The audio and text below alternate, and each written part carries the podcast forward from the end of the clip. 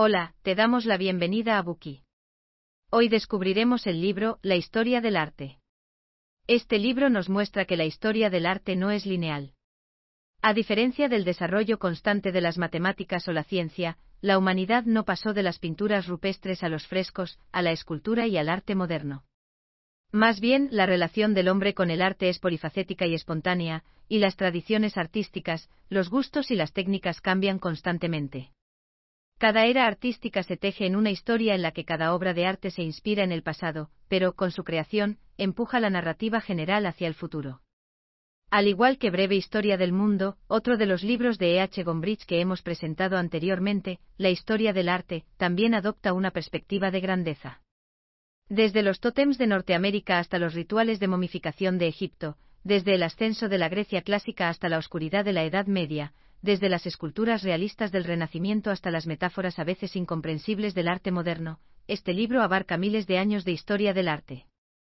Neil MacGregor, director de la National Gallery de Londres, dijo, tenía 15 años cuando leí la historia del arte, y como millones de personas desde entonces, sentí que me habían dado un mapa de un gran país, y con ello la confianza para explorar más allá sin temor a sentirme abrumado. Pierre Rosenberg, director del Museo del Louvre en Francia, declaró, casi tan conocido como la Mona Lisa, la historia del arte de Sir Ernst Gombrich a una aprendizaje y placer. Al reseñar el libro, J. Carter Brown, antiguo director emergente de la National Gallery of Art de Estados Unidos, comentó, es difícil exagerar mi entusiasmo por este libro. Es una de las obras fundamentales en la gran causa de unir a la gente con el arte. En este libro, Gombrich no confunde a los lectores con particularidades de la teoría y la historia del arte. Por el contrario, selecciona cuidadosamente las obras más representativas de cada periodo y las interpreta en detalle para el lector. Estas explicaciones no son simples resúmenes, cada obra de arte recibe una o dos páginas de análisis detallado. Aunque a primera vista no se entienda el significado o la importancia de la obra de arte, una vez que se termina de leer la interpretación de Gombrich, el lector se siente casi como si fuera el propio artista, totalmente inmerso en su significado y contexto. El lenguaje de Gombrich es ciertamente agradable de leer, pero presenta desafíos para la interpretación auditiva. Es difícil transmitir la sutileza y los delicados detalles de una obra de arte solo con palabras. Para los oyentes puede ser difícil apreciar realmente la majestuosidad de la obra únicamente con la imaginación. Por eso, en lugar de centrarnos en las descripciones de cada obra en concreto, vamos a ilustrar el marco del arte que proporciona Gombrich, específicamente la función y el contexto del arte en diferentes épocas y los retos a los que se enfrentan los artistas. Después de escuchar este buki, las personas interesadas pueden buscar el texto original para comprender mejor el encanto de la interpretación de Gombrich y ampliar su visión artística. Para analizarlo, dividiremos este libro en tres partes. Primera parte. El arte antiguo, una historia de ideas y exigencias cambiantes. Segunda parte. El Renacimiento, ¿quiénes eran los artistas? Tercera parte. El arte moderno, ¿hacia dónde va el arte? Primera parte. El arte antiguo, una historia de ideas y exigencias cambiantes. Se han visto imágenes antiguas de toros corriendo, batallas sangrientas con tigres de dientes de sable, y misteriosas huellas de manos en las paredes de las cuevas que remontan a la edad de hielo. Los nativos americanos crearon hermosas piezas con madera y piedra, además de adornar sus ciudades con intrincadas esculturas. Según Gombrich, la prehistoria y las artes primitivas son ciertamente importantes tanto cultural como artísticamente, pero no las considera como parte de la narrativa general del desarrollo del arte occidental. Por eso sitúa el punto de partida de la historia del arte en Egipto, hace 5.000 años. El arte egipcio influyó en la antigua Grecia, y el arte griego influyó profundamente en el Imperio romano, y por tanto en casi toda Europa. Gombrich creía que la historia del arte no era una historia de avances técnicos, sino una historia de cambios de ideas y exigencias. En la antigüedad, la humanidad rendía culto a la naturaleza, ofreciendo sacrificios a diversos dioses mediante complicados rituales, con la esperanza de que proporcionaran bendiciones y protegieran a sus fieles. La exigencia artística que surge de esta mentalidad debe cumplir con un sentido de sustitución ritual. Por tanto, las principales obras de arte producidas durante esta época eran artículos rituales como tótems espirituales y máscaras. Cabe destacar que obras de arte está entre comillas, porque las personas de esa época no consideraban que lo que hacían fuera arte, sino una necesidad práctica, como la caza o la recolección. Por ejemplo, el propósito de un ritual de lluvia era rezar para que el dios de la lluvia creara lluvia. Si no llueve hay sed, pérdida de cosechas y destrucción de la sociedad. Es así como la creación de herramientas espirituales para comulgar con los dioses era una necesidad existencial. En Egipto hace 5.000 años, esta mentalidad cambió cuando los artistas comenzaron a retratar temas de la vida real. Los antiguos egipcios creían que el cuerpo debía mantenerse intacto para que una persona pudiera vivir eternamente en el más allá. Así, la momificación se hizo popular.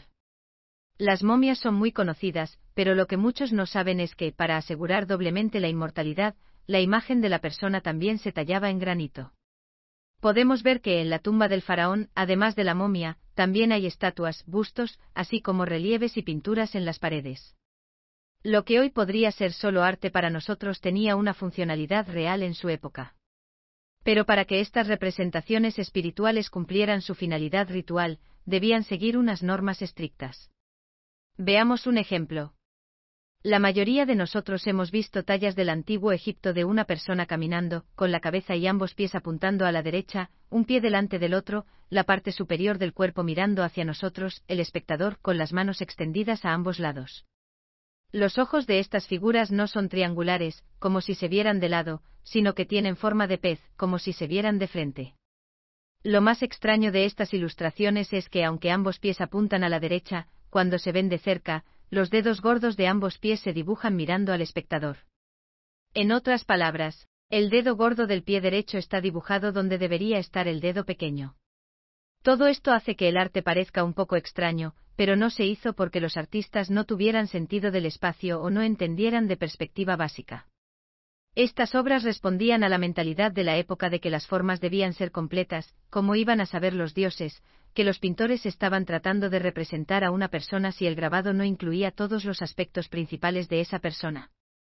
No ignoraban la perspectiva, sino que decidían no utilizarla para mostrar todos los grandes detalles de una persona tridimensional en una pared bidimensional. Por ejemplo, si el cuadro se ajustara a la perspectiva, parte del brazo izquierdo quedaría oculto por el cuerpo, el dedo gordo del pie derecho también quedaría oculto por el pie, y solo se vería parte del ojo. Esto sería visualmente correcto, pero la figura estaría incompleta, y no sería espiritualmente completa. El arte narrativo también se puede encontrar en los murales egipcios. Las escenas de estos murales incluyen a muchas personas y objetos que parecen estar apilados al azar.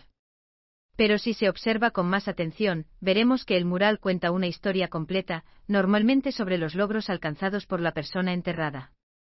Cada elemento de la pintura tiene una función, no se puede añadir ni quitar ninguna pieza. La posición de cada cuadro en relación con los demás también sigue una serie de reglas, y no puede cambiarse sin modificar el significado global del mural. Con esto concluye nuestro análisis del arte egipcio. Pasemos ahora a la Grecia del siglo VII a.C., donde tuvo lugar la primera edad de oro del arte. Esta época fue denominada por los artistas posteriores como el período clásico, y representó la liberación del arte del sacrificio y la religión. En esta época, los artistas empezaron a centrarse en la vida de las personas. Como mencionamos en el Buki de Historia de la Belleza, la estética de este periodo se combinó con el objetivo de transmitir el ideal de belleza, y hubo grandes desarrollos en las artes, especialmente en la escultura y la pintura. La idea moderna de pintor surgió por primera vez en este periodo. Los ricos de la antigua Grecia encargaban a los artesanos que llenaran sus casas de arte de forma muy parecida a como se hace hoy en día. Sin embargo, no se conservan muchas pinturas del periodo griego, y los logros del arte griego se reflejan más fácilmente en la arquitectura. El Partenón de Atenas, por ejemplo, influyó mucho en la arquitectura romana posterior. También hay muchas estatuas de la época griega que han perdurado hasta la actualidad. Entre ellas se encuentran obras influyentes y famosas como el discóbolo, o el lanzador de discos, y la Venus de Milo. El principal cambio en la técnica durante este periodo fue la aparición del escorzo.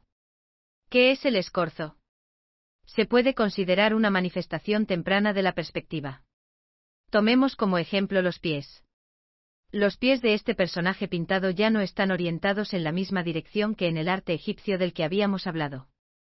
Cuando el personaje está de frente, sus pies también apuntan hacia el público con cinco dedos visibles en cada pie. Además de la orientación, los artistas tenían que representar con precisión la escala. El propio pie tiene perspectiva, las partes que están más cerca del público deben hacerse más grandes, mientras que las partes que están más lejos deben ser más pequeñas. Los antiguos griegos utilizaban este conocimiento para representar sus temas de forma coherente con la realidad.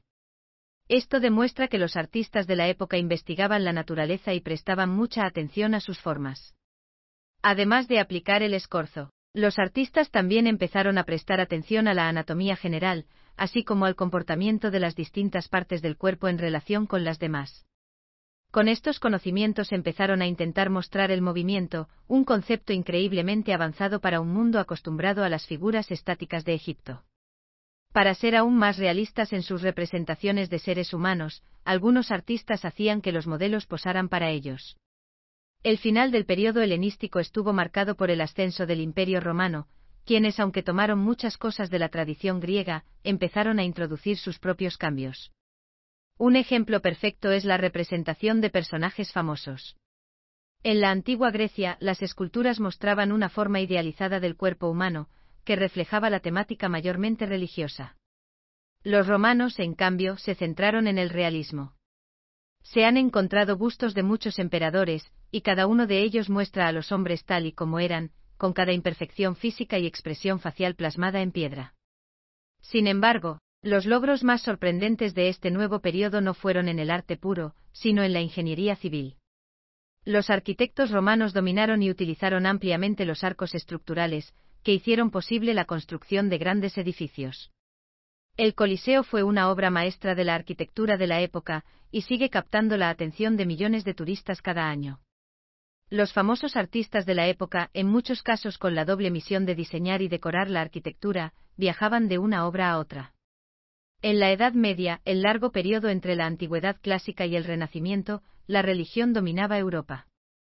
En consecuencia, el trabajo de los artistas giraba en torno a las catedrales y a la difusión de las historias religiosas. Las catedrales eran por lo general los edificios más grandiosos de la ciudad, lo que hacía que las personas se sintieran pequeñas al entrar en ellas. Además, los grandes ventanales del interior de las iglesias proporcionaban un ambiente religioso solemne. Los artistas de la Edad Media eran más bien artesanos, que no necesitaban crear imágenes reales de la naturaleza o cosas bellas, sino expresar fielmente el contenido y la esencia de las historias religiosas a sus seguidores.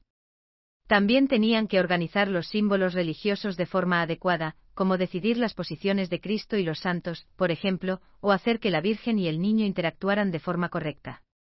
El concepto artístico de esta época puede resumirse en las palabras del Papa Gregorio Magno, la pintura puede hacer por los analfabetos lo que la escritura hace por los que saben leer.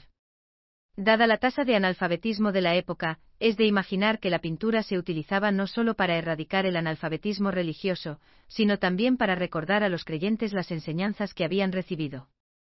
Los mejores artistas trabajaron principalmente en el diseño y la construcción de catedrales durante este periodo.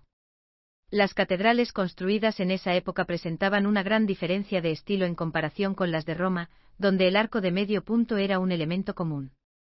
Pero en la segunda mitad del siglo XII, el norte de Francia fue testigo del auge de las catedrales góticas con su simbólico arco apuntado. La famosa Notre Dame de París es el ejemplo arquetípico del arte y la arquitectura gótica.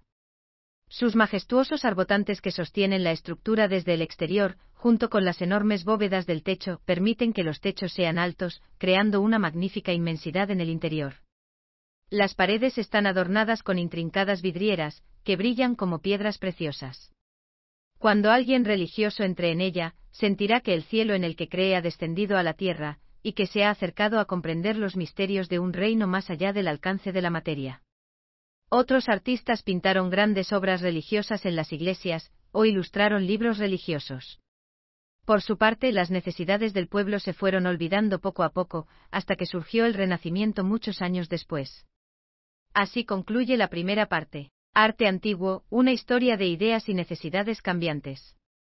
Antes del arte egipcio de hace 5.000 años, había formas de arte práctico en todo el mundo el arte egipcio adoptó un enfoque más pragmático del arte, y comenzó a representar temas de la vida real utilizando tanto la escultura como la pintura. Por su parte, los artistas de la época griega se centraron en el ser humano y la naturaleza, mientras que los romanos ampliaron el arte y la tecnología griegos para crear formas verdaderamente reales y edificios monumentales. Con su declive comenzó un milenio relativamente tranquilo, dominado por la Iglesia. Sin embargo, aún quedaban algunas chispas brillantes de inspiración artística que se basaron en otras para crear importantes y bellos iconos culturales como Notre Dame. Cuando el siglo XIV llegó a su fin, el mundo estaba preparado para entrar en una nueva y brillante era de invención y arte. Gracias por escuchar. Compruebe el enlace de abajo para desbloquear el contenido completo. Dir hat dieser Podcast gefallen? Dann klicke jetzt auf Abonnieren und empfehle ihn weiter. Bleib immer auf dem Laufenden und folge uns bei Twitter, Instagram und Facebook. Mehr Podcasts findest du auf meinpodcast.de.